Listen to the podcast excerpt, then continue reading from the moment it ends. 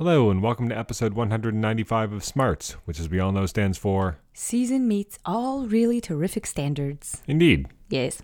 I am Rudiger Q Podcaster, aka Trevor, and Hi. you are Julia Gulia of Internet fame, dash podcaster. correct. We are back from our one week hiatus, mm-hmm. Hello. and we've got some fresh news. some piping hot, a piping hot Tom King sandwich. Okay. Okay? Okay, give so me. the upper loaf, I don't know, the analogy breaks down. The first bit of Tom King uh, news we have is the fact that um, Tom King has been tapped to co-write the New Gods movie, Ooh. which we talked about was happening, you know, months ago. But this is the first, really, the first news we've had of it since then. Obviously, there's been no casting news or really anything of that sort, or a definitive release date or anything nailed down. So it's the first news we have of that. The fact that this is just coming out now, I don't know if that means that they're just about to start writing it or if it's written and they're just announcing it now. Mm-hmm. I don't know. But um, I'm sure he's going to do a great job based on his Mr. Miracle series. He obviously understands the characters. I would mm-hmm. assume it's not going to be like that tone at all. You mm-hmm. know, I assume it's not going to be the sort of domestic tragicomedy style of that. Nice. I assume it's going to be. I mean, if, if it were me doing it, do you think it'd be like a grand, like kind of like the tone of the first Thor movie, like a grand space opera kind of thing, you know, as opposed to like Thor Ragnarok, which yeah. was kind of more like the Mister Miracle tone. Um, so I, I'm assuming, but who knows? I mean, maybe they had pre uh, drafted the script, but they wanted it to be a little lighter, and so they brought him in to. I don't know, but he does a lot of really dark. Like his, there's not a lot of humor in his Batman run, for example. I mean, actually, there is quite a bit of humor in certain parts of his Batman run, just not recently. But I don't know. It's not like he can only do the funny, the funny domestic stuff, obviously. So, um, witness Heroes in Crisis, right? There's very little humor in that. So I don't know. We'll see. But it's good. At, at least it's good that the project is moving forward because I feel like a lot of these DC projects, like the Booster Gold movie or the Blackhawks movie or whatever, get get announced and then never end up happening. So it's good to know that this seems like it's actually moving forward. Um, so there's also been a kerfuffle over uh, DC movie casting because we all know that uh, you know the late great pour one out for the Batfleck corner, right? Because uh, it seems like Ben Affleck has done his Batman. There was all sorts of rumors going around about who would replace him. And the rumor du jour is that it's going to be Robert Pattinson of the Twilight movies, um, which, of course, you possibly could not pick an actor more tailor made to rile up the diehard comic book fans Yeah. because the, the there's a I don't know what it is about like the whole Twilight thing, but I don't know like the It die, definitely has like a weird stigma. the diehard comic book fans have like always been sort of anti that for whatever mm-hmm. reason. Like they see it as see it as too juvenile and too I don't know too romantic, too girly, too melodramatic. I don't I don't know what it is about mm-hmm. it. I even remember stories going back years, you know, when the movies were coming out that there was like acrimony between people lining up at San Diego Comic Con for like the DC Comics panel and the Twilight panels or whatever because like the lines would be there wouldn't be enough room for both lines and there'd be like fights breaking out or something like i don't know there's like a What? we- there's like a weird thing there so i don't know i don't know but and of course people who I, I haven't seen a single one of those movies but i do know that he has a bit of a um i don't it's not like quite like the hayden christensen in attack of the clones thing but Yeah. he, i think he's gotten a bit of a stigma for being kind of stiff in those movies but i think that's kind of probably the way it was written because it, It doesn't was, yeah. exactly So seem like the deepest characters in the world in those in those mo- books and movies from what I know of. Yeah. And of course, if you if you'd asked me my opinion of him before this, I would have said I haven't seen him in anything, but I hear that he's kind of wooden. But from the people that have been popping up to defend this potential casting have said actually if you watch like literally anything else he's been in especially since the twilight movies he's really really good and has mm-hmm. a lot of range. So mm-hmm. i remember when they announced ben affleck which came out of nowhere people were like ben affleck? Like that he's going to be terrible. And he ended up being a lot of people's favorite live action batman actor. Yeah. so i, mean, mean, I, I think if there's anything and then you go back to you know Mike- Mr. Michael. Michael Keaton or like I mean literally every every Batman casting choice with the possible exception I would say of Christian Bale which I think people could kind of immediately visualize. Not me. Um, I was one of the people that was questioning the Christian Bale choice. Although he's a really good actor and he can he can, you know, kind of morphs. He's known that- for morphing himself into a I role. think the people heard Christopher Nolan and Christian Bale Yeah. and they sort of pictured kind of what the movie was pretty accurately the kind of yeah. tone that the That movie would have and, the- struck, and what he would bring to it like oh it's going to be like it's going to be dark and down to earth and he's going to be very intense and sort of like you know and Yeah. I think that's kind of what they got but everything else people are like we you know, don't what get are we gonna get? Like, yeah. Um, Pa- like when people fans are very people heard Ben. Affleck, I didn't think they were. I don't think they thought they were going to get this like grizzled, older, almost like psychotically driven Batman that we got in Batman v Superman. You know, Psychotically driven. well, he loosened up after that, but he was like trying to murder Superman for most of that movie, right? Yeah, and he was having okay, these fair. he's having these weird Well- dreams and I don't think that movie was very well portraying of the characters. So anyway, but I, I think that I think that every Batman casting choice, with possibly one or two exceptions, has been has been controversial. But then, by and large, when people see the finished product, they're on board with it, or at least they can sort of see what they were going for. So,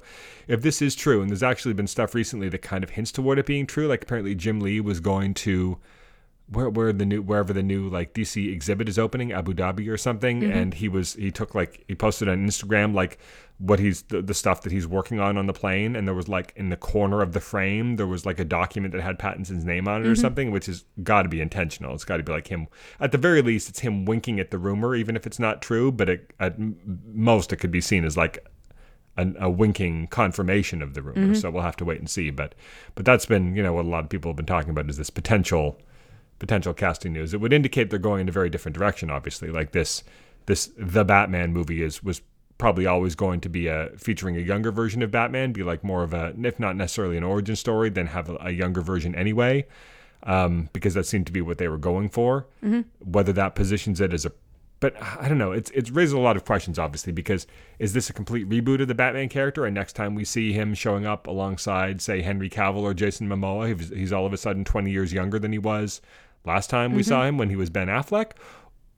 Either that, or this is a prequel, and next time we see him again in the present, it won't be Robert Pattinson. But that would be weird because you'd want the actor continuity. So do you put him in, in like old age makeup or something? Like I don't know. It's weird. It's a weird situation. I mean, obviously they've been they're trying to get away as much as they can from the first few movies and focus more on the successes they've had, like Wonder Woman and Aquaman and Shazam. So maybe they're not as concerned about potential like crossovers and and continuity between these movies anymore. Um, who knows? So the next bit of news we have concerns the um, Falcon and Winter Soldier series for Disney Plus. okay, Um, there was some uh, I don't know if you want to call this leaks or rumors or what. It's like it's it's very solid that it's going to be uh, coming out next summer. So not this summer, next summer. It's more than a year away. So I don't think they have scripts. I don't think they've started filming yet. They're, they're, it seems like they're treating these like a movie, or at the very least, I mean, it's not going to be like a 13 episode Netflix series. This is like a six episode.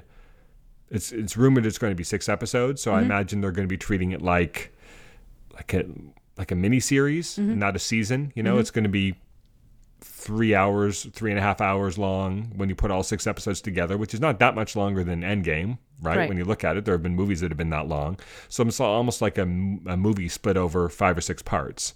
Um, and I think they, they want to encourage that because they want it they want this to, to bring as many people in as possible that it want that they want people to see this as like another Marvel movie that you have to subscribe to Disney Plus to see, right?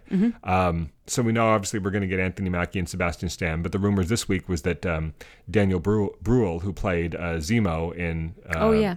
Captain America: Civil War, and Emily Van Camp, who played uh, Sharon Carter in those couple of Captain America movies, will be reprising their roles for this also cool. which um, presumably means it will take place at the very least after Civil War. One's left to wonder, of course, and we're not going to have we're not going to get into Endgame spoiler, spoilers, but I think it'd be really cool if it dealt with some of the fallout of Endgame mm-hmm. and like where Shar- Sharon, how Sharon Carter feel about what happened in Endgame? Where is mm-hmm. Zemo after all of this? Does he mm-hmm. feel vindicated or chagrined after everything that happened? You know, Right. where, how is how is Sam dealing with you know things that have been thrust upon him in Endgame and everything. So we'll have to we'll have to see. Like that's I think that would be cool. And we've talked you know before, and we can't really say too much without spoiling Endgame. But we talked before about how it would be really cool to establish certain things here that could then show up in later Right, in movies. the movies, and yeah. you know you have to have seen this in order to see the movie in order to understand the movies.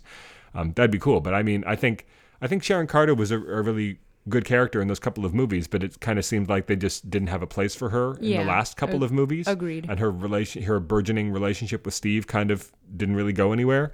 And Zemo, as we talked about, you know, an episode or two ago, you ranked him. You didn't you rank him as like your favorite Captain America favorite. villain? So He I'm sure you'd love to see the character again Yep. and see see what's going on with him. So Yep. I think that that's a really interesting um, potential. I, you can sort of imagine the shape of the series and c- the kind of things it might be about. The more we learn about it, and I think it's shaping. I think I'm probably more excited about that than I am about the the WandaVision series or the Loki series or even this rumored Hawkeye series that we might be getting because I think this feels like potentially the most central to everything that's going on in the movies. You know? Yeah.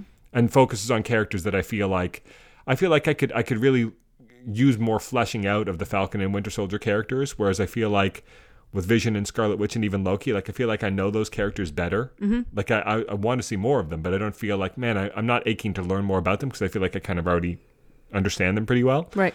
But you know, we've I really like the Falcon character, but I feel like after the first hour or so of Winter Soldier, that he didn't really develop very much. He just kept coming back, and we like to see him, but there wasn't really a lot of growth for him necessarily. He was kind of the same guy each time, you know, Cap's best friend who was there to support him. Yep. You know? So we'll see. Um, so there was news. So this, I think you kind of heard about the other things, but this you haven't heard about. So they revealed the format for the big Crisis on Infinite Earths CW crossover this fall. Okay. So it will be uh, taking place over the course of five shows.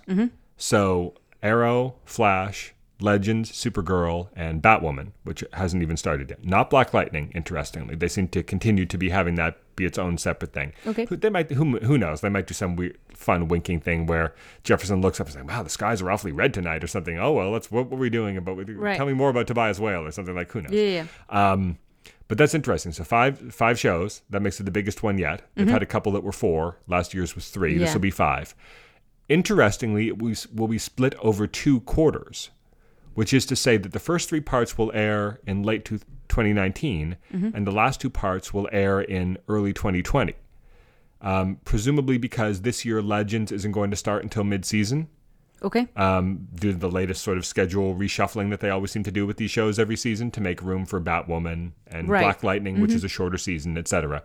Um, so I can't imagine there's going to be like three parts and then more regular episodes and then the last two parts in 2020. So I have to imagine like the final episode, the mid-season finales basically of those three shows will be parts one, two, and three, and then the mid-season, then the season premieres or mid-season premieres of the last two shows will be parts four and five. Do you see what I'm saying? Yeah. I can't imagine there'll be other unrelated episodes in the middle there. That would be weird.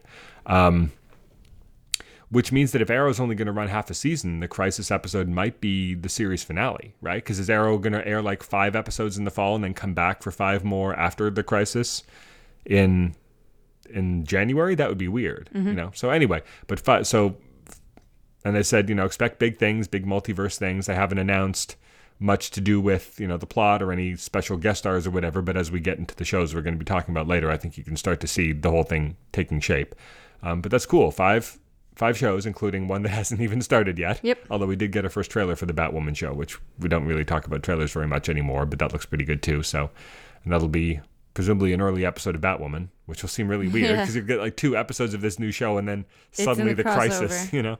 But I'm sure that happened back in eight, back in the, when the original Crisis came out too. I'm sure there were new series that DC had just started publishing, and all of a sudden the, right, the, the creative teams were told to tie into the Crisis. Yeah. You know, um, DC has a long history of uh, of uh, taking stories and completely them going completely off the rails by shoving a crossover on foisting a crossover on the creative team. So hopefully that Hilarious. won't happen to Batwoman. Yep. Um, they also announced that the CW, presumably for their CW Seed service, will be doing a Deathstroke animated series in the tradition of um, Vixen and the Ray, which we had previously, and the Constantine ones, which were sort of expanded into an animated movie that we still have sitting in our to watch list. Yep. Um, presumably, this will be the Manu Bennett version of Deathstroke. I can't imagine they're not going to keep that continuity, so presumably it will be him voicing it.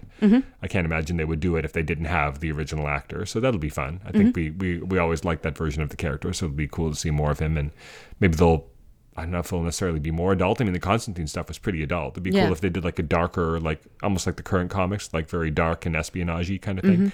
Um, we got our first teaser for actually since we last recorded we actually got the official name for the uh, picard show Oh yes, that's um, right. star trek picard kind of a predictable name but it tells you what you're getting and we got the first teaser which was very mysterious and evocative we see lots of long loving shots of vineyards Mm-hmm. and then we get a voiceover from a character that we're not supposed to recognize talking about how picard 15 years ago led the largest um, peace uh, like largest rescue armada in the history history of Starfleet, but then something happened.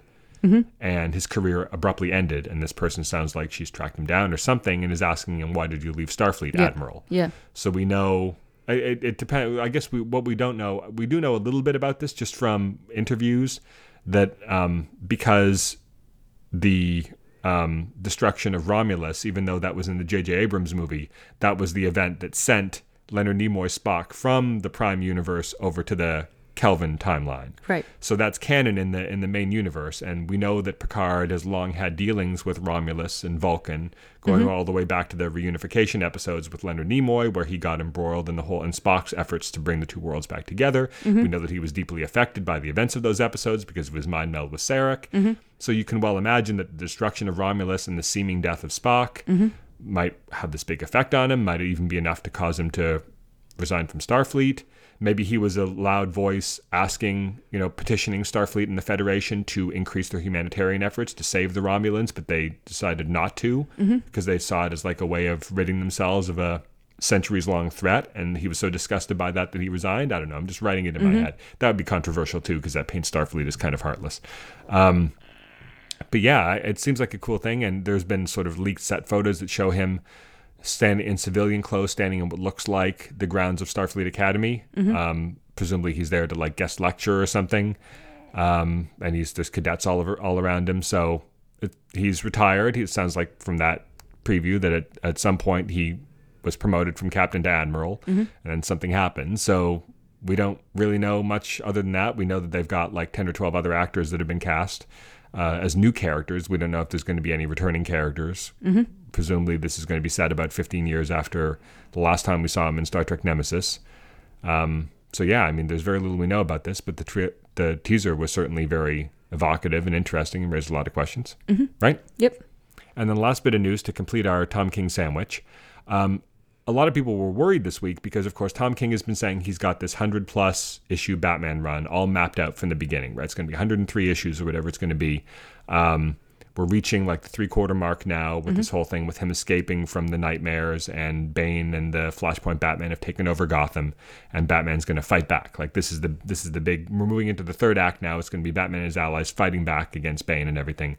The City of Bane arc is going to last like 11 issues or something like that and then mm-hmm. there's going to be like 15 issues of of like denouement slash wrapping things up it sounds like a lot of denouement but like Yeah. that's what you get when you tell like a 100 plus issue run there's going to be 10 issues or so which are the you know after the climax. Right. um, but it's, it's like sure i'm on board for that like complete your story tell it. But there were rumors this week that tom king was leaving batman prematurely.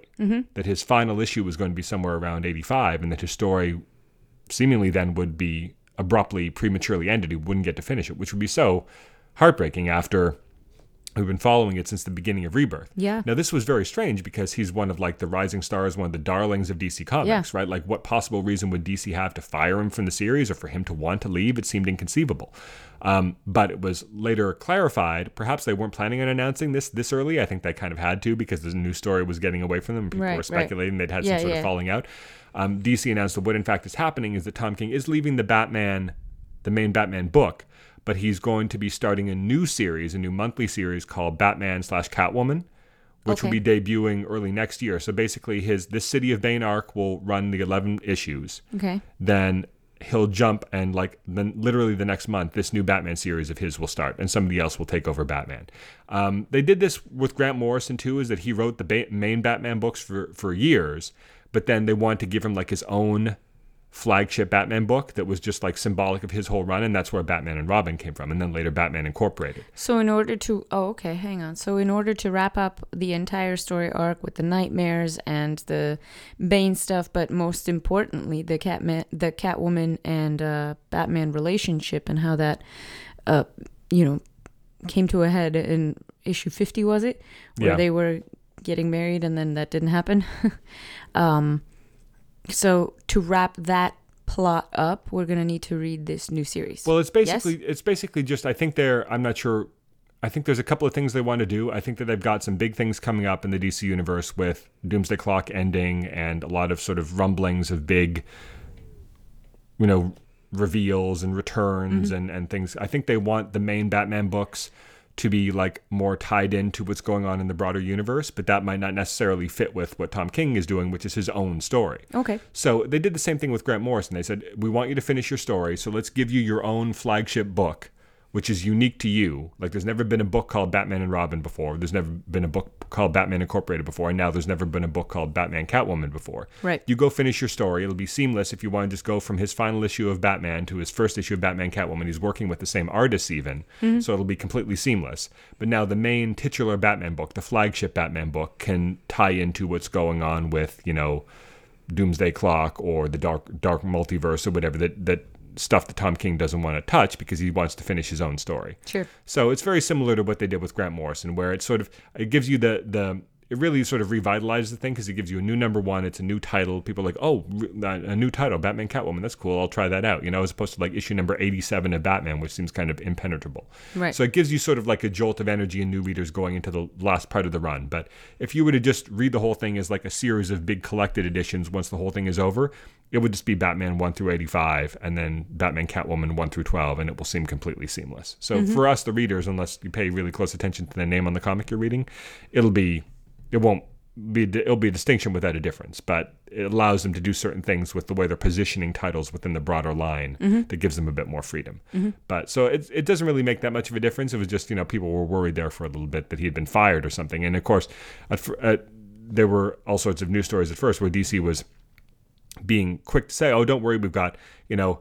Heroes in Crisis is wrapping up, but we've got a lot of really exciting projects with Tom King planned for the future. He's mm-hmm. going to be doing more than. Plus, Batman has been bi weekly, right? Yep, yep. Which kind of constrains what else he can do. He's mainly been doing that plus one other monthly book mm-hmm. first Mr. Miracle, then Heroes in Crisis, with a little bit of independent stuff on the side because that's all he's had time to do. But Batman Catwoman is going to be monthly instead. So that allows him to actually do more mm-hmm. different things for DC Right. Than just two issues of Batman every month plus one other limited project, you know. Right. So it actually, you know, you get fewer issues of his Batman stuff per month, but you're still getting the same total number of issues in the long run plus you're going to get other stuff for him regularly. Right. So it's it's kind of a win-win and it, you know, allows them it's sort of like weird publishing, you know, mix them up, but it's just the way that that they've decided to do it. Okay. So so that's it for our news. Wow. Great bit of news. So what was your comic of the week? So this week, and well, I should say last week, but it hasn't been topped. So in the past two weeks, my comic of the weeks is Naomi, n- issue number five, and I just continue to love the series. This series is so full of heart and so full of really wonderful, interesting story. And everybody loves a good origin story, and this is definitely Naomi's origin story because we're being introduced to a new character, duh. But the art continues to be fabulous, and the relationship between the in this issue, the relationship between Naomi and her very best friend are is so tenderly treated and valued, like beyond what I've ever seen a best friend relationship portrayed at in comics. Like this is the best portrayal ever because she's continuing to tell her story about what happened um, when she touched this thing and it, um, it it basically fused to her body and then played a message Kryptonian technology style into her brain where she learned more about her family history and her identity. But she's telling it it's told through the lens of her telling it to her best friend who you know dropped everything to come meet her and support her and be there for her and and just be with her in that very exciting and very nerve-wracking and very amazing time. And just the two of them talking it was just so sweet. It actually brings tears to my eyes. It's so so nicely written and drawn and it's perfect. There's a lot of cool world building too, where we see the the the Earth that she came from was an Earth that had a, crisis of its own, but it was seemingly purely an an environmental, like a climate crisis, Right. That they just happened to call the crisis. You know, mm-hmm. Perhaps less dramatic than the Yes. crisis that we normally see. Um, but what the planet was left with were like this these dozen or so superhumans, which were sort of forced to well, but a lot of them left, right? So there were a lot of them died some yeah. of them died. Some of them left the planet in disgust because more hadn't been done. Right. Um, they were the even the even the ones that, of the ones that were left, even the the noble ones were kind of forced to keep, keep divide the planet up into little fiefdoms yes, just to protect the the their the people that world they were responsible for. Right. And you've got this one guy who was seemingly like the worst guy that could possibly have gotten superpowers, and he was one of the few that happened to get it. And so Yeah. he sort of turned the Earth into this perpetual battlefield.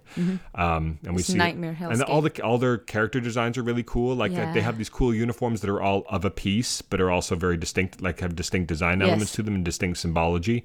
Um, and now this this worst guy ever from this planet has followed her here because once her power is activated, he's been waiting for that to happen so that he could track her to this Earth and sort of And finish her, what he yeah. Mm-hmm. started. So, if, so one issue left in this series, and then the character will presumably spin off into Mm-hmm. other adventures and other books, and then of course Bendis and Walker are going to come back and do a season two at some point, hopefully. soon. please do, please do. well, they said they're going to. I mean, sometimes these plans fall through, but I think that's their intention. And I'm sure Bendis can write his can write his own ticket at DC. So Yeah. if he wants to come and do it, and this has seemingly been selling well, which uh, everybody is pleasantly surprised by because this series, you know, you got a, a new character, a minority character, no cool, interesting name that's based on any sort of existing Mm-hmm. Right. superhero legacy. You know, Yeah. like when they introduced Jaime Reyes as Blue Beetle, at least you could put Blue Beetle on the cover. Right. You know. yeah. Anyway, um, yeah, no, that was really good. Uh, I picked um, Justice League Dark number eleven. I've I've really been enjoying this whole Justice League Dark storyline with the. Lords of Order, Yeah. um, sort of destroying each of the magical realms and, and hunting down the practitioners of magic, and they all had, had to flee to the the Night Master's realm. Mira, right, is what it's Right. called. Um, I've been saying it Myra in my is it Myra? my Yeah, it could be I don't also. know. Um, and then that was seemingly destroyed, and now they've had to, to flee from there. And now we see all the denizens of the realm, um, to much to Mm-hmm. Blue Devil's um, sadness, because he was the one that was basically in charge of protecting them after Detective Chimp um, as sort of abdicated. Yes. Um, they all seemingly disintegrated because as a, as a the way the magical realms work, without without the people to believe in it, the realm can't exist. But without the realm, the people that are tied to it, they can't exist either. You know, so Yeah. sort of a symbiotic relationship. Um, and now it seems like, and and the the a big chunk of this issue, of course, was Wonder Woman and Zatanna going to Mordru yes. um, and asking for his help. And he seemingly gives them some power that will allow them to help him, but also he's like he's a pretty evil dude He's and he fickle. doesn't doesn't really want to help. No. Um, Mordru, as you may or may not remember, you've actually seen him a couple of times briefly in animation. He Oh. was, uh, if you picture like Space Merlin, basically with like flowing robes and a long white beard. Yeah. He was this this massive magical space wizard threat to the Legion of Superheroes in the future. And then Geoff Johns established his younger version in the present Oh, as a sometimes foe of the Justice Society. So he looks here basically like he stepped out of the Justice Society comics in the you know the 21st That's century. Um, but yeah, we know that he's going to go. He's going to live for thousands of years and become a big adversary even to the Legion in the future. So he's Continues to be evil. Got it. yeah. um, yeah, so that was my pick. I, I'm really, I'm really enjoying it. Like you really feel that the stakes are high. Like some of these magical characters might die, that the realms are being destroyed. I like even the subtle ways that it ties into um, Grant Morrison's cosmology of the multiverse with the sphere of the gods, which is like this plane that exists encompassing the 52 Earths. And it's sort of like this higher realm, like this membrane above the 52 Earths, where all of these magical realms, heaven, hell, um, limbo, the dreaming, all, all these sort of realms that exist Right. sort of one plane higher than us. And the Lords of Order are like attacking it and, and sort of destroying chunks of it and seemingly going to try to destroy the whole thing, at which point, presumably, there'll be Right. breakdown of everything. And I like the way they work in like minor characters that people aren't exactly clamoring to see again, like the Khalid Nassour version of Doctor Fate, which I kind of have a soft spot for Me too. um, minor characters you see in the background every now and like oh there's black alice there's um blanking on her name right now um member sometimes member of the suicide squad Harley Quinn? No. no i'm blanking on it it'll come to me later i'm like oh there's enchantress or there's black alice or there's um Manitou Dawn. She was one of the Oh, people right, that yeah. was taken over by the uh, Hecate, Hecate thing thing, in yeah. uh, little characters like that. You see them in the back. It's like, oh, because they're all very distinctive. Like, Right. oh, there he is. And this whole thing with Jason Blood, where he's been separated from the demon, and now he's aging super fast, which also Mm-hmm. happened in one of the cartoons. So, um, yeah, I'm really enjoying it. There's a, a lot going on, but it, you really feel the the pace and the the stakes Mm-hmm. of everything, and it's Yep. it's really enjoyable. Um, so now, shall we move on to your pop quiz? Yes, I'm ready. So, because of some of our news, I thought I would quiz you. We'll go back to the classic quiz format. Uh, I would quiz you about the original Crisis on Infinite Earths in the comics. Oh God. Okay. Okay. So you've heard people talk about this enough that hopefully you've Uh, retain picked up some, some of this. information. Sure. All right. So Let's see how well I do. Number one. Okay. When was Crisis published? See, already out of the gate. Um, 1983. Close. 1985 to 86. Sweet. Okay. Number 2 Mm-hmm. What was the creative team? now, this you must admit you have heard many, many times. People interviewed about this, talking about it in interviews. The names plastered on. You know, Was it Grant Morrison? no, it wasn't Grant Morrison. Was it Tom King? No, I'm not sure Tom King had been born yet. In 85? Tom King's like our age. All these What? writers we're reading now are basically our age. Tom King's maybe a few years older than us, but he was not writing comics in '85. Makes me feel old. Um, let's see. Uh, was it? Oh, what's his name? Um, Sandman. Neil Gaiman? Yeah. No. It was um, Marv Wolfman was the writer and George Perez was the artist. Right. Okay. Yeah. No, I missed that completely. All right. Okay. Number number three. What was the mandate behind Crisis on Infinite Earths? What was the editorial reason why it was undertaken? Oh, um, to reduce the number of parallel Earths from infinity to fifty-two. No, was it the fifty-two? Is that where? they no, not yet. But that's not Um, important for this. But why? Why was uh, that? Why was that deemed necessary to do? because there were too many stories that were unrelated, and they wanted to make sure that anybody who picked up any comic book could read about the same iteration of any character. To make them more accessible. Yeah, it Yeah. was more accessible and less confusing. That's right. Who was the villain? uh, the anti-monitor. That's right. Yay, Also known as the Anti-Monitor. anti-monitor. He's he's he's got- actually You got Uncle Monitor and Anti-Monitor. right. Yeah, exactly. All right, number number five. What two iconic Silver Age characters died during the series? Um, Flash. Right? and Supergirl. Correct. Awesome. Many, many other characters died, but when you think of the two characters that died in the crisis, that's who everybody thinks of. Because you've got the classic Flash, you know, running so fast to destroy the anti-Mars gun thing, and then you've got the classic cover of Superman Super- holding Supergirl, Supergirl. with all the other heroes standing on different tiers Yep. behind them. All right, number six. Name three Earths that were not destroyed but merged by the end of the series. Earth Prime. Um, no, Earth Prime was destroyed. Uh, was Earth Prime destroyed? That would be weird because that's our Earth. But no, I think technically Earth Prime was destroyed. I'm not sure how they explained that now that I think of it. But no, by the end of the series, Hold um, on. Hey, I didn't uh, finish. no, I'm just I'm just giving you bigger, more context here to help you out. But so Infinite Earths, by the end there were only five or six, and those were merged to strengthen them and protect them, and that's why there were characters that had previously existed on different Earths to each other, but after the crisis they only remembered one continuous history and all living together on the same Earth. You were Earth. expecting I give you numbers? Well, they were all they had back then were numbers or letters. So yeah, that's really all you can give me. Or you could say the Earth that these characters belonged on, or whatever this family of characters belonged on. Okay, I'm gonna take a shot in the dark. Um, Well, what's what Earth basically had to survive in order for? Earth 33, Um, I don't think that was a thing back then. 19. Are you just pulling out numbers? Well, what? But what Earth? What Earth basically had to survive for the comics to even continue? well, I mean the one with? Superman on it, which would have been I don't know. Earth well, One. Yes, that's right. Earth One survived. Oh, okay. That would have been Um, very, very surprising if the Earth with all the characters everybody had been reading about Yeah. for for uh, thirty years at that point had been destroyed. Earth Two. Earth Two survived, of course, because you had the Justice Society and all those characters. They were moved, they were merged Right. into the main Earth, and so now they just were older than everybody else, but they always remembered being on the same Earth as everybody else, and that's the status quo we've basically had since then. And Earth X.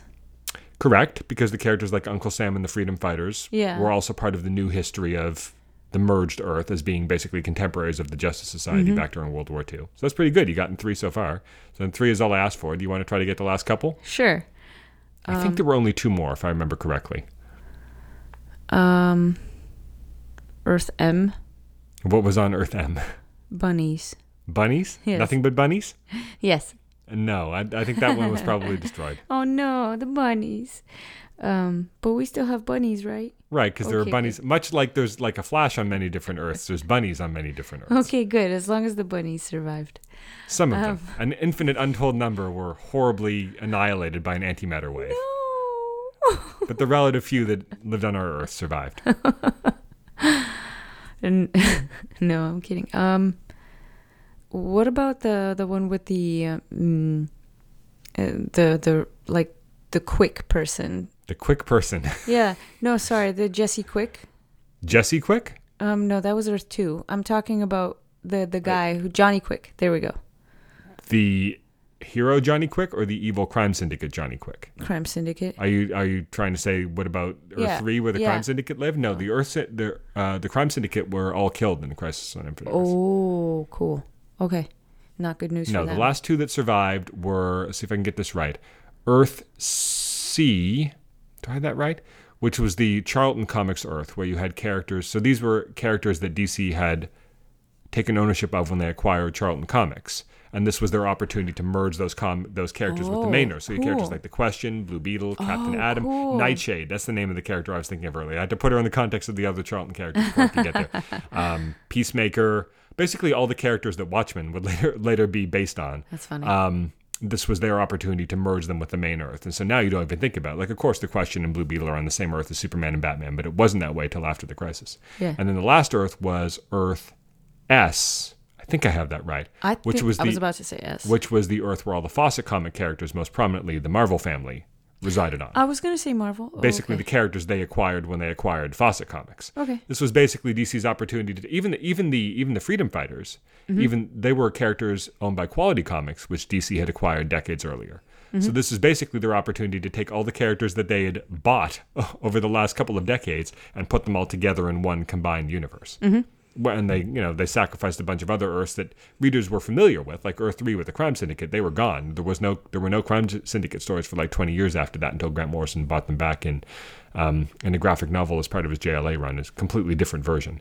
Um, but yeah, they killed off a lot of classic characters there, and and there were random survivors like the Superboy from Earth Prime. Our Earth, the only superhero from Earth Prime was um, was a Superboy, and he survived. So there were a few like characters that were like the last survivors of their Earths. Yeah, that's Um, why they- 14 came into my mind because I don't remember, but there was something musical about so one batch of heroes. Maybe Musical. I'm thinking about no, I'm something not sure else. about that.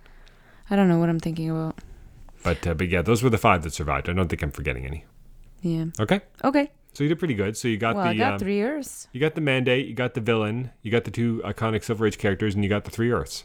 Um, plus, you kind of got some of the bonus. No, I guess you didn't really get the, the last two for that one. Um, and you got close for the year. So I'll give you four and a half out of six for that one. Sweet. That's pretty good. Yay. All right, so shall we talk about our shows? Yes. So we've got five season finales to talk about, and you know some stuff from the episodes leading up to them also, which we haven't really talked about yet. Um, so we thought that we'd, in order to sort of lend a little bit of uh, structure to the proceedings, so we don't go on forever, we thought we'd um, discuss them in the context of ranking them as what was our favorite season finale um, to This our season. least to our least favorite. So we've got Flash, Supergirl, Legends, Arrow, and Doom Patrol. Spoilers, because we're going to be talking about why we chose Right. what we chose. So we're not going to talk about Agents of Shield this week because that'll literally be the only thing we have to talk about next week Mm-hmm. uh, with with the uh, addition of the uh, Swamp Thing season pre- series premiere, which Mm-hmm. we'll also have next week. So what do you want to do? You want to you want to go through your list, or do you want me to go through my list and then we'll? I'm curious to hear about your list. Okay. Um. So I'll just I'll run, I'll run through it and then I'll justify it. So I think my favorite was Flash. Okay. Um, it's pretty close. So, so none of I there were none of them that I didn't enjoy. Mm-hmm. There were some that I, I thought were were um, a little disappointing in, in some ways, or like I wouldn't have I wouldn't that was a weird choice or something like that that kind of took me out of it.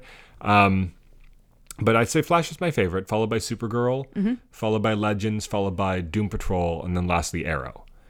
So I don't really have any complaints about the first three. I think Doom Patrol I was a little let down by just because I felt like there were there were more unanswered questions and they're, they're doing more episodes. They're doing a second season. Right. But there were certain things we talked about afterwards like wait, did they ever explain why this was or wh- why did that happen or did we ever learn about that? Like I I'm not the kind of person normally that likes a lot of like needs all the loose ends tied up. Like I enjoyed the Battlestar Galactica series finale from after all. Um but I don't know. There were there's certain things that I felt like things that had been set up that weren't paid off, or things questions that were raised. Like if you want to raise a bunch of questions and then hint at the answers but not give them, that's one thing. But it felt like structurally, like there were certain things that were supposed to have happened or supposed to have been revealed in this episode that they just didn't have time for or didn't get to. Um, and the, the pacing of it seemed kind of jarring because it, it sort of jumps forward and now they've been trying to live normal lives for a few months or something like that. Yeah. And then they're forced back together. Um, and then there's this big battle at the end where all of a sudden Mr. Nobody is like an underdog helping them and they've got to deal with the cockroach and the and the giant rat and everything and you know like they're subverting your expectations but Um, and we know how I know how much you love to have your expectations subverted. I love it. But when the whole season's been leading up to a big confrontation with Mr. Nobody, you can subvert those expectations, but you have to do it carefully, or else it sort of feels jarring. You know what I Mm-hmm. mean? You're like, wait a minute, this is not. It can it can kind of take you out of it. So I enjoyed. I thought everything they did was great in the episode. I think it was all very well done, and the characters got great moments. You could really see how they were grown and everything. And it was written very well. Um, but just structurally, it, it seemed like it was a little jarring to me. Yeah. Arrow, I thought was really good also, but I had some complaints with it. I thought that Emiko kind of went out too quickly, kind of like a chump. Like she Yeah. she becomes good, which felt kind of trite and predictable, and then she dies like five minutes later, which also felt kind of predictable. I felt like that character didn't really amount to as Mm-hmm. But much as I was. though, Yeah, but that was not this episode. Like that was a great episode. Yeah. That was two, like two episodes ago. Though I'm sort of we didn't really end up talking about that one very much. That was one of the best. I think of it the as season. of a piece because it led into this. Yeah, but yeah, I think uh, I think it was a really good season, but the finale, I think they were a little hamstrung by the logistics because there was a lot of things that had to happen. They had to set up the crisis, which Mm-hmm. we'll get to what they did about that in a bit. They had to set that up. So by the by the nature of what the episode had to do, the threat was basically over and done with halfway through the episode. Right. And then you had this long period where it's like Oliver and Felicity are retiring, they're leaving, and everybody says goodbye to them. And then they go, and then then they're we see them setting up their new life, and then there's a flash forward by like six months to a year or something. Right. And now their baby, the baby Mia is there, and then the monitor shows up and takes him away. Mm-hmm. And then there's a, and then we're seeing them. They they're the last time they're ever going to see each other, and there's this tearful goodbye. And then there's all the future stuff, Mm-hmm. and it jumps to the future. And now Felicity says goodbye to them there too, and we see the monitor appear there and take her away. Like all good stuff, and all like impeccably acted and everything. Like Yeah. the performances were fantastic. Like I was in, I was I crying by the end. But that's a lot of stuff, and it just pacing wise, it's It strange. little weird. Structurally, it's strange. I mean, but the they kind of they had the- to do it I know. because you got to set up the crisis. And also, Emily Bett Rickards, as you may or may not know, this is her last season as a regular. So, for all we know, we might not see her again. Like in Oh. the present, Mm-hmm. she's off raising Mia, and nobody's supposed to know where she is. Right. And Oliver's presumably never going to see her again. And in the future, she's gone because she's taken by the monitor to heaven, some other dimension, some place Mm-hmm. where she can be with Oliver again, presumably, which is nice. Um, but they had to write it so that it, we, if she never appears on the show again, we feel like we've gotten her Mm-hmm. Her ultimate ending and also left her in a place, Positive in the yeah. Mm-hmm. present that that fits with everything else. I would be very surprised if we didn't see her one more time in the final episode. Yeah. But she's not going to be a regular next season, and, and there's a distinct chance we might not see her at all. And if that's the case, and I don't know, I haven't read if that was her choice or just this is something that the producers wanted to do because they're going to do something very different next season. Mm-hmm. Um, it certainly it fits with the story they were writing because now she's off raising the baby and she doesn't want any part of this life anymore. And if Oliver's off fighting in the crisis and can't go back to her, then uh, aside from cutting back to her feeding the baby a bottle or something, what reason would there be to go back to her story? Right. So it makes sense, but I'm wondering if they wrote it that way because they were asked by her to write her out of the show. Mm-hmm. It does feel like a natural, like it feels like it's been building there all season, but maybe she asked them a year ago yeah. to write. So I don't, I don't know. I haven't read anything about whose decision it was. I would be very surprised, like I say, if we didn't see her one more time in the series finale. Like, say Oliver dies in the crisis, right? And then, but the final shot of the show is picking up from future Felicity being whisked away to whatever dimension by the monitor. Say Oliver dies in the crisis and it cuts to black, but then it comes back mm-hmm. and we see Oliver surrounded by whatever. He's in heaven or he's in whatever, r- r- he's gone to whatever reward the monitor has allowed him to, you know, mm-hmm. go to. Mm-hmm. And there Felicity appears. She looks 20 years older, but he looks the same or whatever. Mm-hmm. And now they're here finally together in this, you know, peaceful realm where they can be together forever and, you know, whatever. Like, and that would be a nice way of having her back briefly in the final episode and tying everything together. Right. But I don't, I don't know if they're going to do that, but that's, at least we, the audience, now know that presumably they're going to be together because he's whisked her off to wherever that is. But yeah, like I say, it's just they they had to cram a lot in there, and I feel like they did it as good a job as they could. But it really felt like it was trying to serve a lot of masters, and mm-hmm. instead of just wrapping up the story they were trying to tell and the themes they were dealing with this season, it was trying to do too much, and that's Yeah. sort of what knocked it down. Whereas the other three, like Flash, you've got the big battle with the reverse. They got the cool reveal, you know, that the dagger thing is actually like he wanted it to be destroyed. I feel like that was actually very well set up. Um, it's destroyed. They get this big climactic battle with Reverse Flash, which is always cool because he's like the ultimate enemy. We haven't really seen him true to form in a long time. Right. Then because the his, because history has changed now, um, I almost called said Iris. No, Nora. Nora disappears, Right. And they're left to deal with that, and those scenes are really affecting. And the whole season has sort of been her story and her growth. So when she goes out and makes the ultimate self-sacrifice, that feels like a proper f- conclusion to the whole story of the season. And now they're left at the end bereft.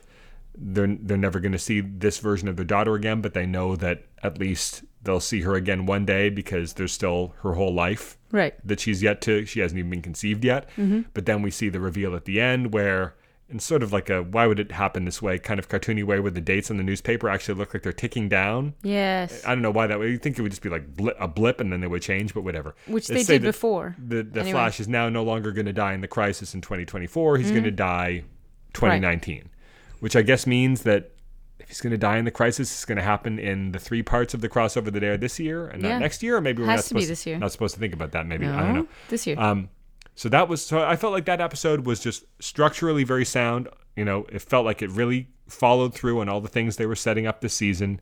You know, like Grace, you kind of got Grace and you got Nora. You know, the two daughters, so to Sides of the speak, of the villain and the hero. And one couldn't couldn't give up on her need for vengeance and destruction, but the other, even though there, she was tempted by her darker impulses.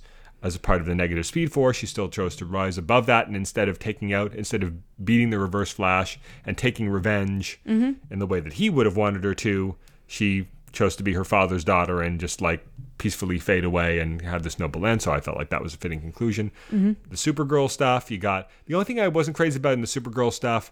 This felt a little too like I'd love it if the world worked this way, but I've seen enough of the past few years to kind of know that it doesn't. Is that Kara publishes the article exposing all of Luthor's and the president's schemes, and all of mm-hmm. a sudden, all the public instantly turns on Ben Lockwood. Yeah. But it's like, no, they would dig in their heels harder. Absolutely. That's not how the real world works. you get world like works. this Lex Luthor truthers who are like, Yes. you know what I mean? This is all just fake Tr- news. Yeah.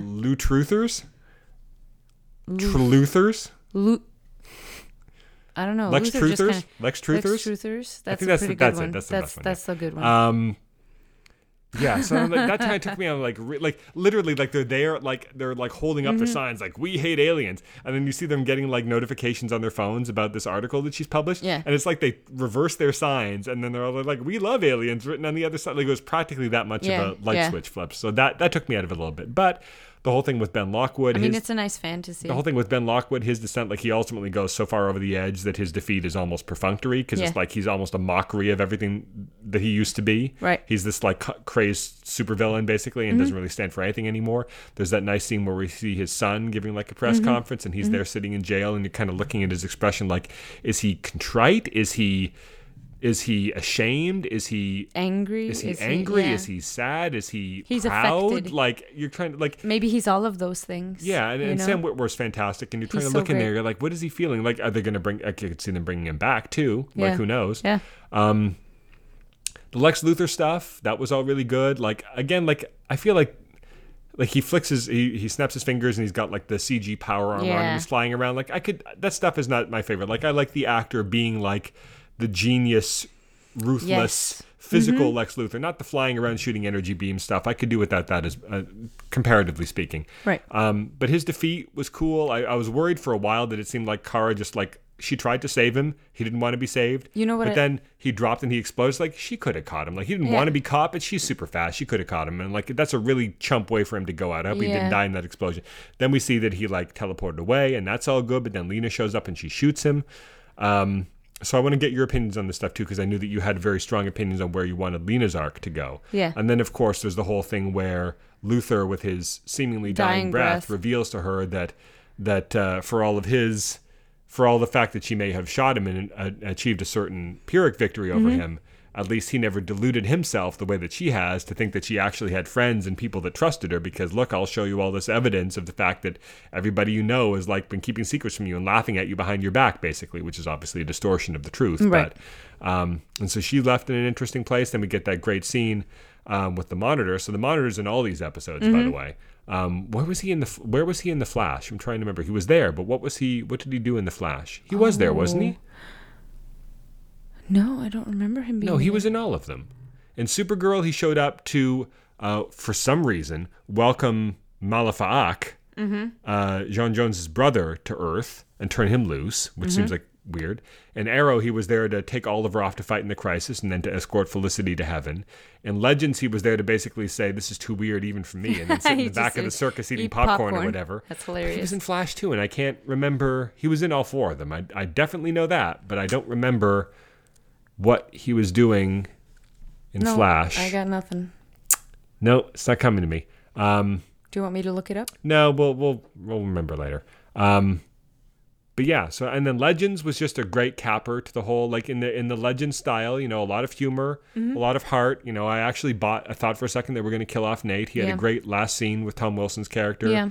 Really heartfelt, and then the father sent him back down so he could go back into his body, kind of kick them off the overhead Oh, beam there. beam. That was great. so cute. And then we got this thing where Zari didn't stay in the like temporal safe zone. Yeah. She came out to, to help To with everybody him. else, and she seemingly got erased and replaced by her brother, who now Yeah. everybody remembers as being the only yeah. guy that they ever knew. Like they Mm-hmm. don't remember her at all.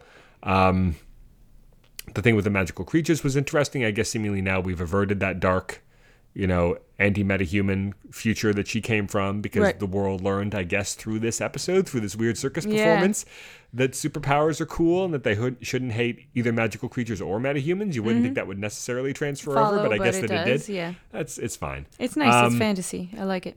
Yeah, and all the characters got got fun moments. Um, and we got to see the perhaps the best Vandal Savage guest star ever. Oh, Um, so good. and I, I was actually surprised with the way the episode le- ended with characters like um, like Mona and especially Constantine seemingly still on the team. Like I would have laid bets on Mona being like a one-off, like a one-season Yeah, fun too. Mm-hmm. character, and Constantine like I would have I would have bet, especially when Matt Ryan is credited in every episode as special guest star and not as a regular. Right. I'm like, oh, like he agreed to do the show, but only for one year, is the way that that reads to me. Yeah. But he's still there at the end. Like you think if he was going to be leaving the show, they would have at least had a scene where he says goodbye to everyone. yeah.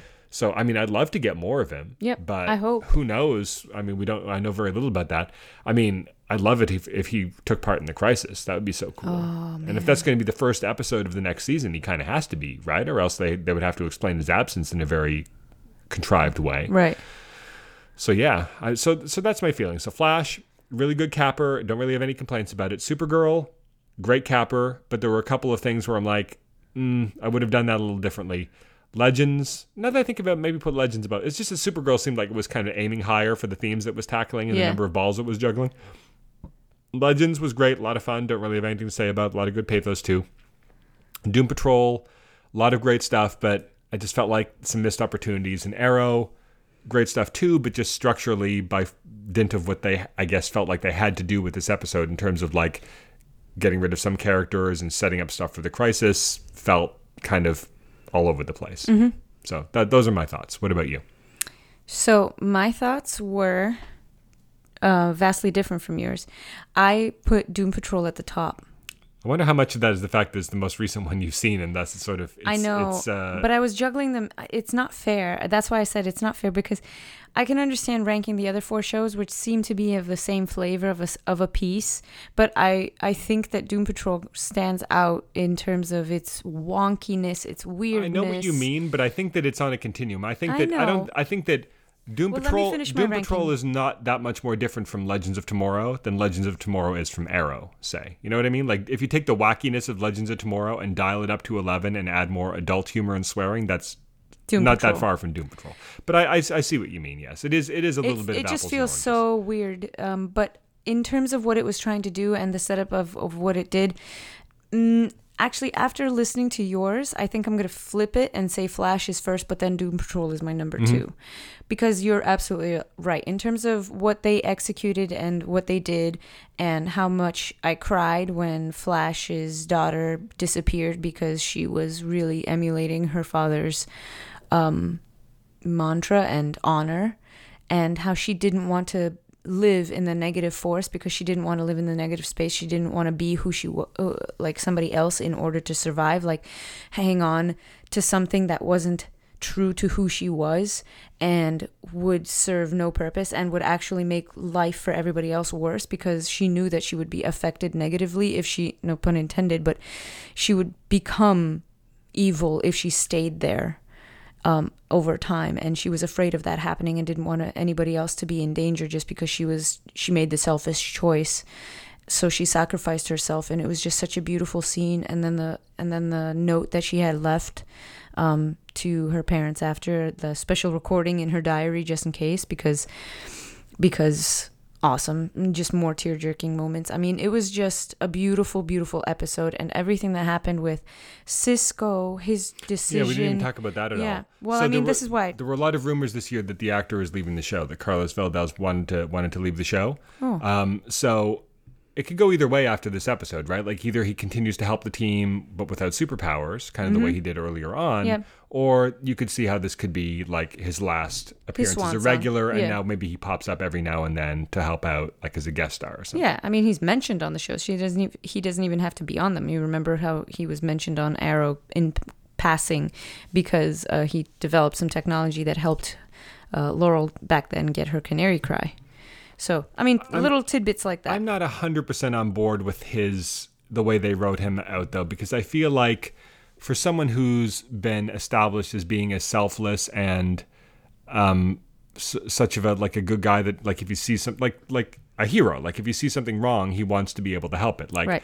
it's it's not really the DC hero way to like give up your powers when given the opportunity to. Like Superman would never choose to give up his powers. Like the first time, the very first time he saw somebody that he could have helped but wasn't able to, like mm-hmm. it would destroy him. Mm-hmm. So, you know, like he would and he would know he's smart enough to know that about himself, you know, and he would never want to give up something that allows him to help people more. And I feel like Cisco is that kind of guy. Like he could just he could just choose to leave Central City if he wanted to, Right. like no longer be a superhero, go off and do whatever, like change the world in whatever different way. Mm-hmm. But still, if he's like walking down the street and a baby falls out of a window or something, he could still open a little portal and catch them, right? Like it's yep. win-win. Yep. Like I under I understand what they were going for, but it didn't. I'm not sure I ever fully bought that any of these people would ever want to give up their powers. It's not like they were like driving him mad or torturing him. Like if Killer Frost, like a couple of years ago, if Caitlin had wanted to get rid of Killer Frost, that would have been understandable. Right. You know? Yeah. But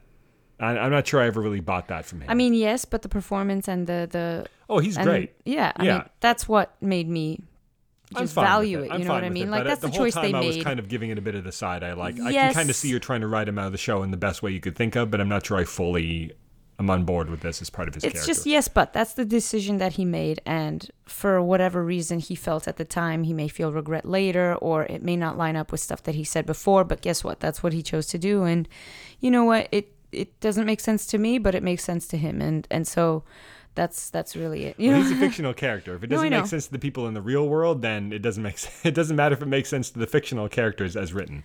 But I, I know, what- but I know what you mean. you know what I mean. It felt it as as portrayed by the actor. It felt of a, it felt enough of a piece that it didn't bother you. I. Right. Yeah, that's what I'm saying.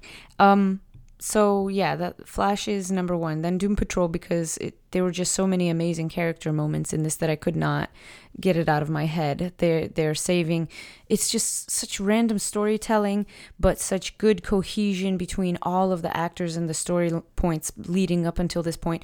Anything that starts with an awesome word art or poem or whatever you want to call it at the beginning, as read by Alan Tudyk. Do you remember this? Uh, with a recap and just kind of breaking that fourth wall yet again. And then, you know what though? Alan Tudyk carried the heck out of this episode. Most of him uh, just being in a white room, you know, and, and talking to a, a CGI rat and a CGI uh, cockroach.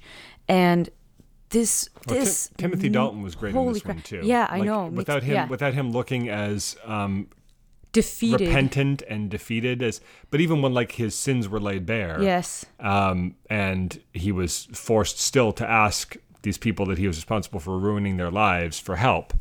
Like that's a difficult scene to play because you don't want to come off as like too desperate, Right. Because you still want to come across like a strong, self-possessed character, but you also want to come across as uh, at the very least contrite, and you know what I mean. Like Right. it's it's and you want to come across as like um uh pained because you know it's his daughter that's actually right in danger, in and no, we don't and- find that out until later and yeah no i mean i just really loved it the character work in this and i just i can't get that image of alan tudyk um, mr nobody sitting in the white room and twitching with glee at having won and the fact that they gave that scene room to breathe. There are so many people that edit past that, you know, that don't give it room to breathe and don't give it time for you, the audience, to really soak in what's happening. And just there's silence on the screen, but his lip is twitching. His eyes won't blink because he's just kind of like, uh, uh, uh, uh accepting what Well, just happened, but that's also the advantage of being on a streaming service too. amazing. Just um, yeah, no, Because but this episode was 55 minutes. So Yeah. with anything else, they would have It been would forced have to to cut almost like a quarter of this episode Yeah. to get down to the 41 minutes runtime of all the CW shows, for example. I know, but I'm just saying, like it's art. This is this is where art happens, and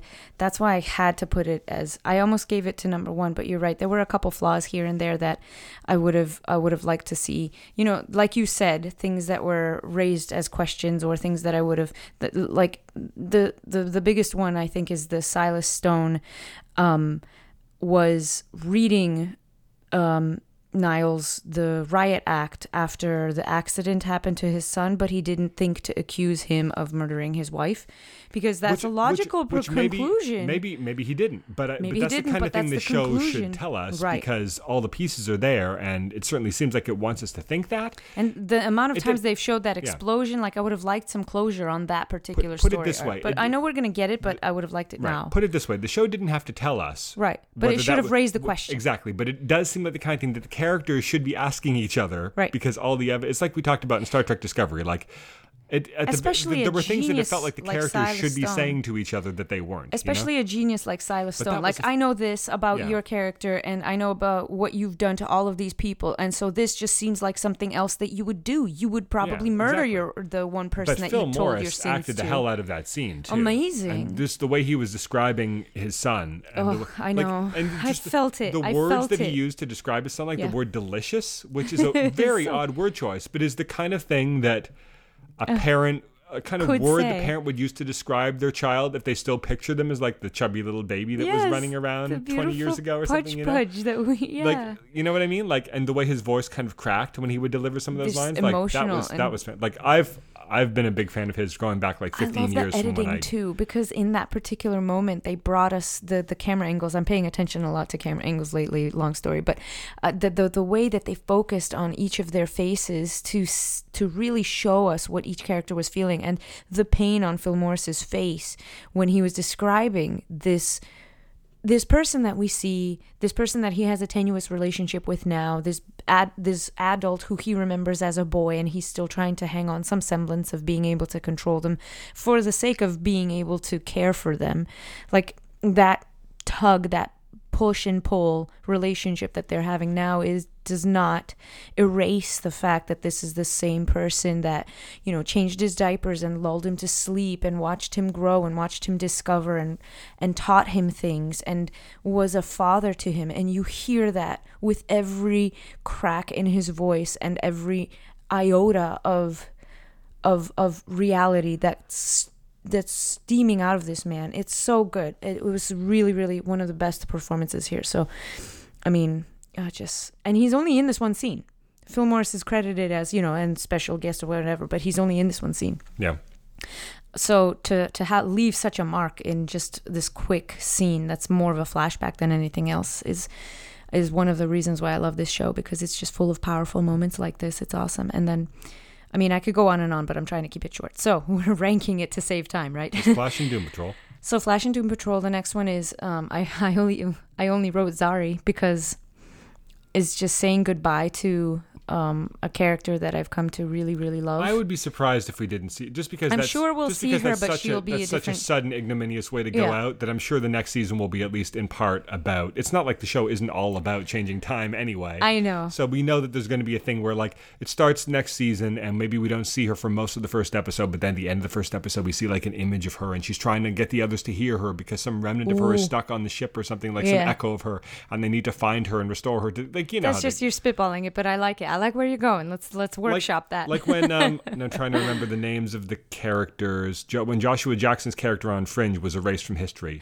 Oh. yet the other, the first couple of episodes of the next season, the other characters would still like hear his voice or see him in mirrors or something sometimes until he finally erupted full blown back into the world. Do Yeah, you remember? yeah, I like do. I'm kind of picturing something like that, and then maybe they don't even remember her at 1st and she has to remind Nate who she was. And Mm-hmm. Well, like, yeah. I don't know. It's the kind of thing they could It's do. an idea, So yeah. I don't think we've seen the last of her. But I know, but the, th- for for the merits of this episode by itself, like you find you really get a satisfying conclusion to what all the bad guys are, you know, their comeuppance um, comes indeed the the fact that they basically put you know uh, monsters on ice uh, for a kind of an escapade kind of show for in in a big top tent. What do you think about It's the scene where that wonderful, uh, Sarah, uh, Nate, and Gary dress up as Supergirl, Green Arrow, and Made me you know, so happy. You know what I thought was kind of cool is that I'm, I'm not sure how I'm not sure if I'm 100 percent on board with this, but they referred to them as the Trinity. Now, obviously, for us the viewers, that makes sense because they're the Oh. three headlining characters Yeah. of this universe, basically the three solo characters that have their own shows. Um, but and of course, the, the term in the comics, of course, means something very different. But these are the three biggest characters Yeah. in this universe, so it mm-hmm. kind of makes sense. But with characters from Earth One, like they've all met Supergirl, they've all fought beside her, but she's like someone from out of town that you've only met once or twice. Yeah. Like for the people on Supergirl's Earth, she's a big deal. But Yeah. for the people on this Earth, where they necessarily hold her in as high esteem as Flash and Green Arrow, obviously Maybe, we're not supposed to think about it that much. Yeah, but I don't know. I mean. You know, Sarah slept with her sister, so she, you know, so she's, you know, it's not like she's going to forget who Supergirl is, but, uh, but still, I kind of wonder about, I, I wondered about that, but it's, it's cool to see them, uh, Yeah. have that nod in there. Yeah, that was that was awesome. That was fun.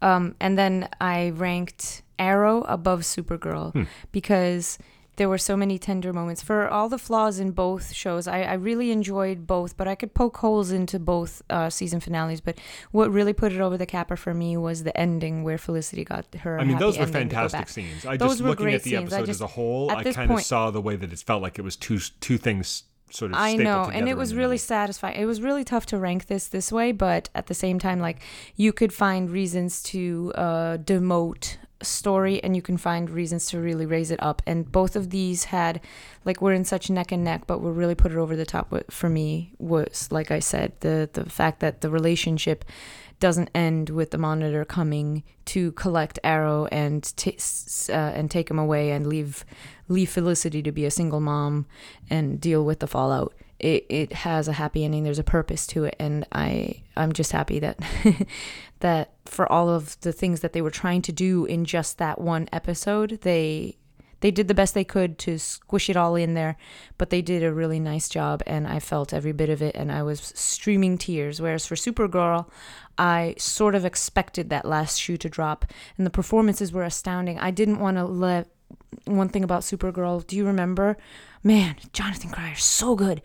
The the moment where he's really twisting the knife into um, Red Daughter. Red Daughter's Yeah. chest, where all all they have is a quick quick scene where he basically puts her in the battery thing after he's already all but killed her um, and betrayed her and really felt made her feel that her counterpart Supergirl was right about him and how wrong she was and how everything she believed was a lie. It, her performance, Melissa Benoist's performance in that, but then Jonathan Cryer, how he said you should have, you had all the information at your fingertips and you chose to blah blah blah, and his matter of fact way, but his one emotion when he said I hate Kryptonians. It's just such a good acting choice, you know? He didn't have to. He could have said, I hate Kryptonians. That could have been enough. But he went as far as to the bile almost rising, lo- bile rising in his throat. almost lose it and it just added such flavor to his portrayal of the character ah another reason I love this show but also their casting choice for lex luthor nailed it nailed it i love it i love it so much i knew he could do a good job but holy holy crap every single time he's on screen i'm just it, it, it's kind of like away. I, I like that line, but I, when I think of that, I'm, I think that, that one one cool thing that they did within the comics, of course, was the whole Superboy thing, where he's got this kid that he kind of sees as his son, who's Hmm, yes. half Superman and half him, and that kind of tears him up inside because he can't look at. He, this is the closest thing he'll ever have to a son, but Yeah. when he looks at him, like all he can see is Superman because he looks For obvious looks reasons, yeah. Like Superman, he has all of Superman's power. He's wearing Superman's shield and Isn't everything that like that something? but he still sees this. I remember the Titans Tomorrow story that Geoff Johns wrote in this dark future where the Connor and Tim and Cassie and Bart had become like the new Justice League, um, and but they were like dark totalitarian versions. And we see Connor as Superman fly off to his fortress of solitude, which is the Kent farm, and there is Lex Luthor, old man Lex Luthor in a wheelchair, and Connor calls him Pa yeah the way Luthor is like positions himself as like this dark Jonathan Kent to, to Superboy, trying to like raise him to fulfill his ideals. Sure, and like yeah.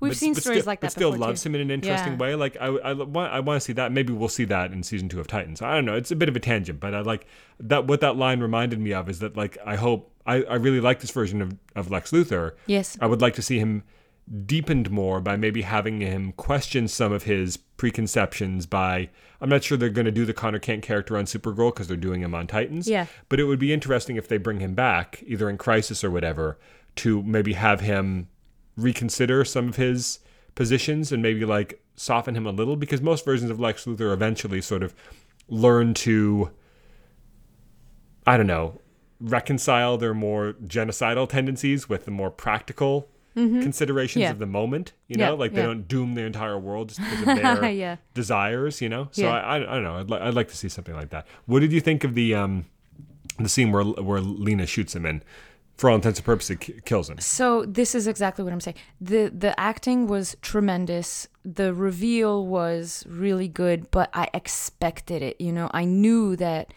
he, I knew that shoe would drop, and I knew it would drop in this episode, and I knew that it would set up Lena's character. So because of it was because it was so predictable to me and avoidable, and I really hate those two things being combined together.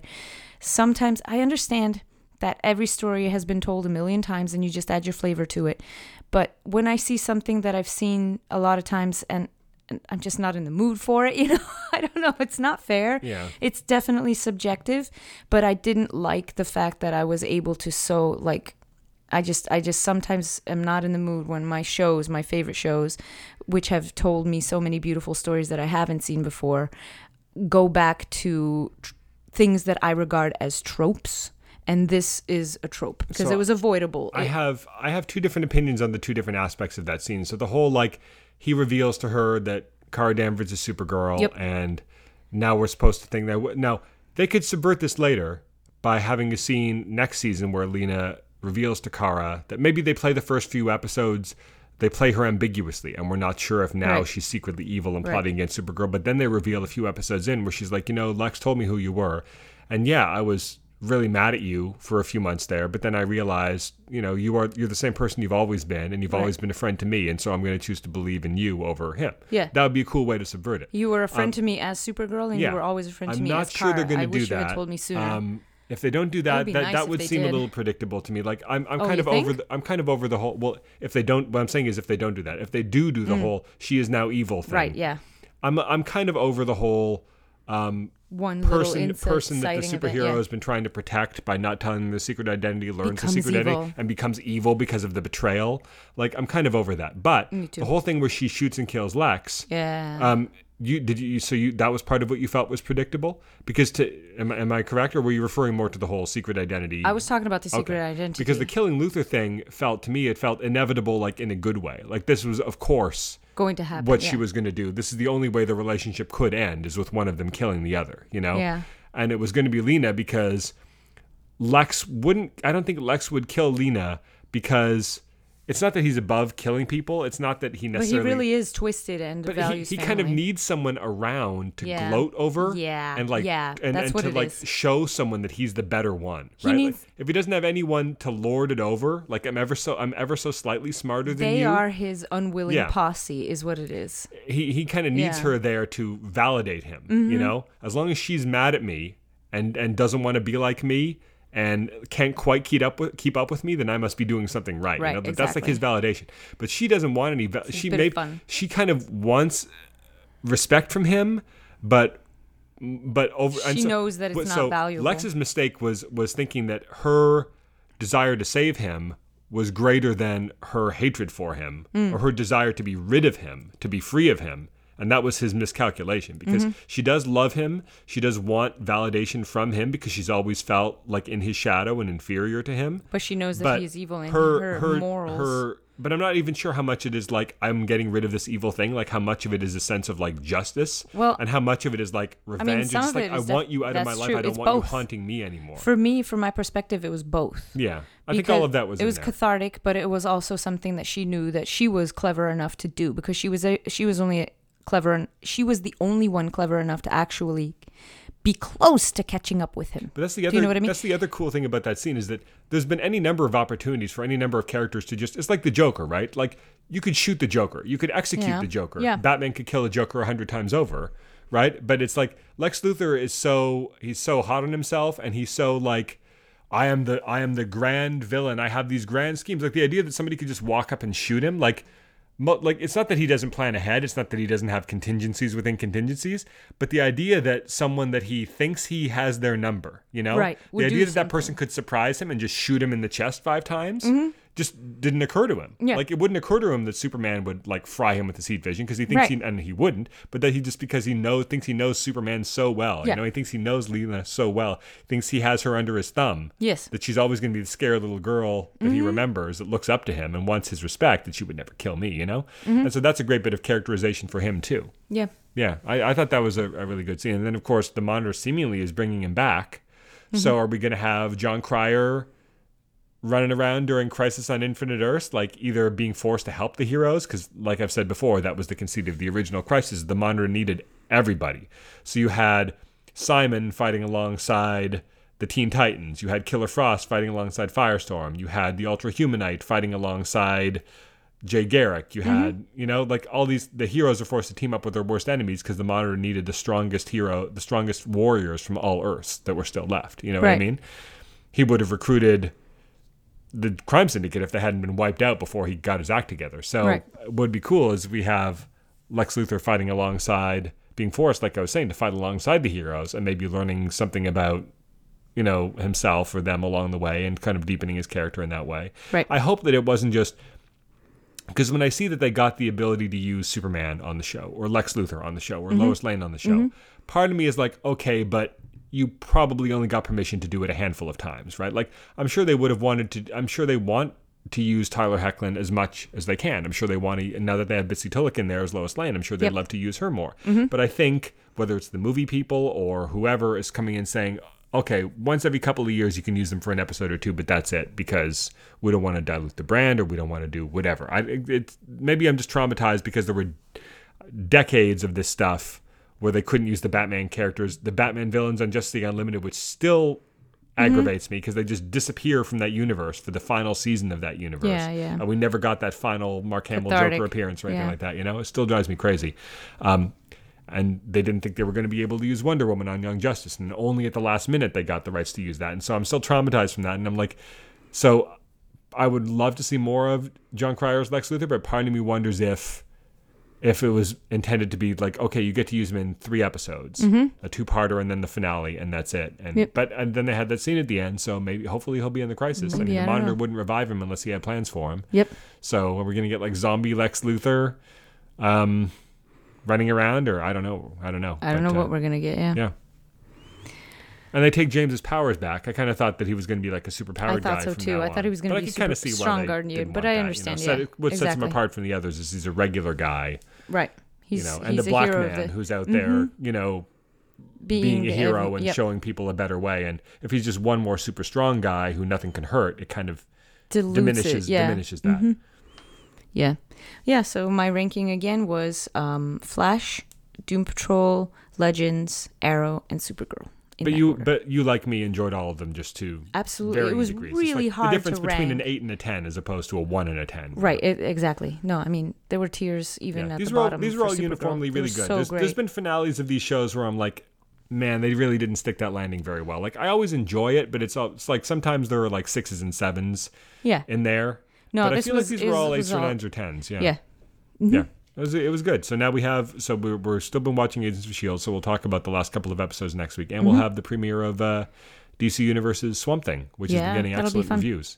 And Good, it's probably going to be the it. darkest of all the DC Universe shows so far because it's going to be like a horror show. Because James Ooh. Wan, Oh, director no. of Aquaman, is executive producer on it, and he made his made his name with horror movies like The Conjuring and stuff like that. So it's going to be like a horror show basically, Wow. with which is what Alan Moore's Well, Swamp Thing it was. It was yeah. a ho- it was well, you say that as if you you've No, we were single thing. talking about it. Yeah, it's it, it was a it was a horror comic with like a metaphysical, environmental, rom- romantic angle to it. Like it was Mm-hmm. a lot of as most Alan Moore comics are, it was a lot of things. But if you had to label it as one genre, it would probably be horror.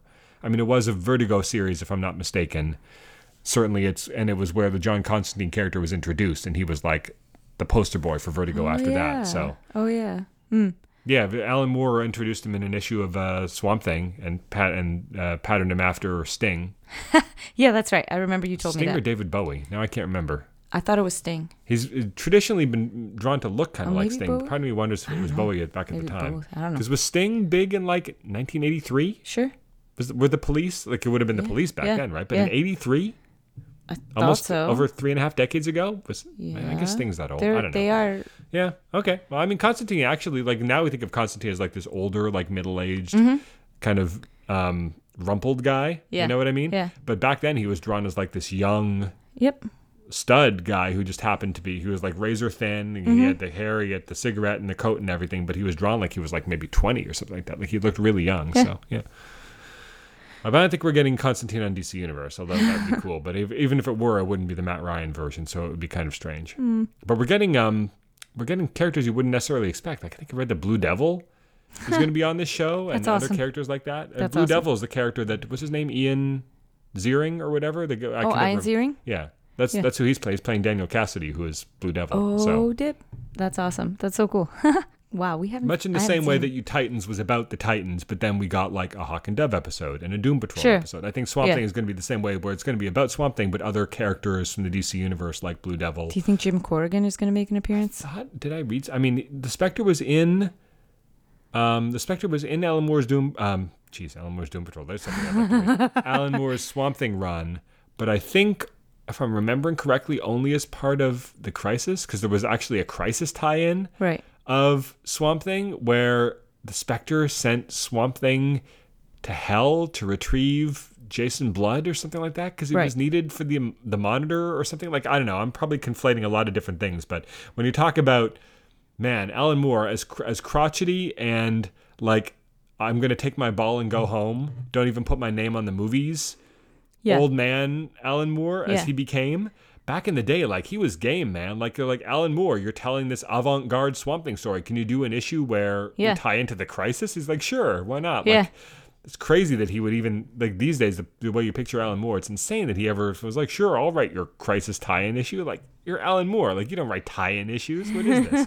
But he wasn't alan moore back then. He was just this guy who'd never written american comics before. He'd just done some indie british stuff. Yeah. and now he is writing his first book for dc Yeah. He's like in his twenties or something. So you think of Alan Moore as being perpetually fifty-five years old, but he was And successful, in his 20s yeah. back then. So Yeah. that's crazy. I wonder if his name will be on the show because he didn't create the character. Len Wein Mm-hmm. and Bernie Wrightson, or did Bernie Wrightson come along later? At the very least, Len Wein was the writer that's traditionally credited as as creating Swamp Thing. Um, but obviously, people wouldn't know who Swamp. Well, I don't want to say that. Fewer people would know who Swamp Thing was. Swamp Thing wouldn't be like the icon that he is today if it wasn't for Alan Moore. Just like people probably wouldn't remember the Doom Patrol if it wasn't for Grant Morrison, or the Titans if it weren't for. Mm-hmm. Is Grant. Morrison cr- credited anywhere in the show? The original creators are um, Bruno Premiani, Arnold, Arnold Drake, and I think I might be forgetting one other name. There's three names credited at the beginning of every episode of Doom Patrol. And I think it's the original editor, writer, and artist, although it could be the writer and two different artists. I'm not sure. Mm-hmm. I was just wondering. Murray Boltinoff? Was that the third name? Because that I would have been the editor. I don't know. Murray Boltinoff, Arnold Drake, and Bruno Premiani. That sounds like the editor, writer, and artist. I know that the writer and artist are correct. I know they they're the writer and artist the original comics, but I think Murray Boltinoff is credited also, and he was the editor. But back then, of course, the editors did a large part of the creative. So like, Right. here are the characters that you are going to write, and the writer is mm-hmm. assigned. Mm-hmm. You know. Anyway, um, so but I don't think Grant Morrison's name is is certainly not in the opening credits of Doom Patrol. I don't know if it's maybe like in the end a special thanks to like how the Marvel mm. movies, right? Right, Like, yeah. It always says you know, the Avengers created by Stan Lee and Jack Kirby, but then at the end they'll say special thanks to, and you'll see like there's Bendis and Quesada and Mm-hmm. Bryan Hitch and all these people that have written, you know, Kelly Like- Sue DeConnick for Captain Marvel, like the characters that stories. here, here, here are the people without whose contributions to the comics this character would not Be be who- as they are in this movie, Right. and that's who they credit at the end of the Marvel movies. I'm not sure if Doom Patrol does anything similar. I can't remember, but it would be cool if they did that for this, and if so, um, we'll see if if Moore's name is in there. Mm-hmm. There's nothing stopping them from thanking him, Sure. but he he's he somehow is able to like decree that DC cannot credit. So when you have like Watchmen, it says like the Watchmen co-created by Dave Gibbons, and you're like, co-created by Dave Gibbons. Who's the other? Who's the other half? Right? Like Yeah. it is like you feel like there's something missing there, and that something is Alan Moore, but he doesn't want his name on there. You know, Wow. so I don't know. Anyway, Yeah. we'll see. But Okay. looks like it's going to be good.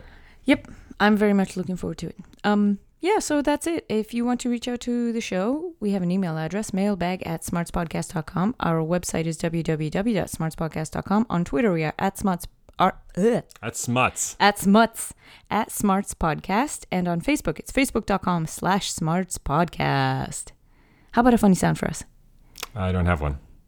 I am the cockroach. There you go. Yes.